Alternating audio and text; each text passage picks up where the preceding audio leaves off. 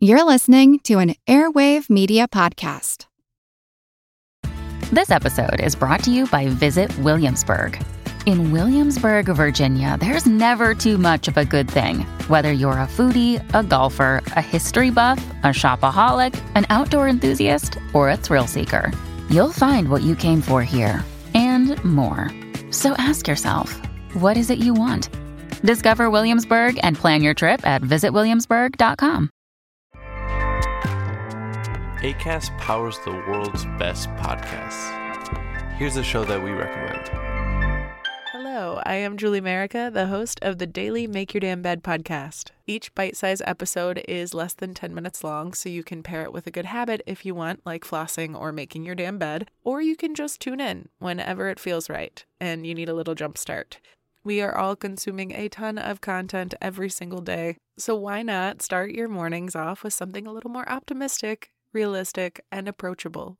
I am sure to include a lot of actionable tips and tricks to make starting your day and life in general just a bit easier and more enjoyable. The goal is to help you get out of bed so you can start making it.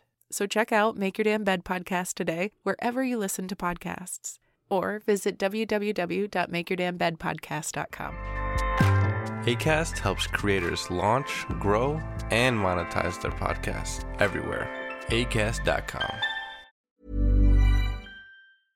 Here's a program from our archives. Sometimes the affairs of animals remind us that we humans might have more in common with other creatures than we think. I'm Jim Metzner, and this is the pulse of the planet. This time of year, in the rainforests of Papua New Guinea, hornbill birds are making their nests in the hole of a tree, preparing for the day when their young will make a grand entrance into the world, much to the delight of local villagers. The female begins to do something that only hornbills do, which is to create a seal in the front of her nest cavity.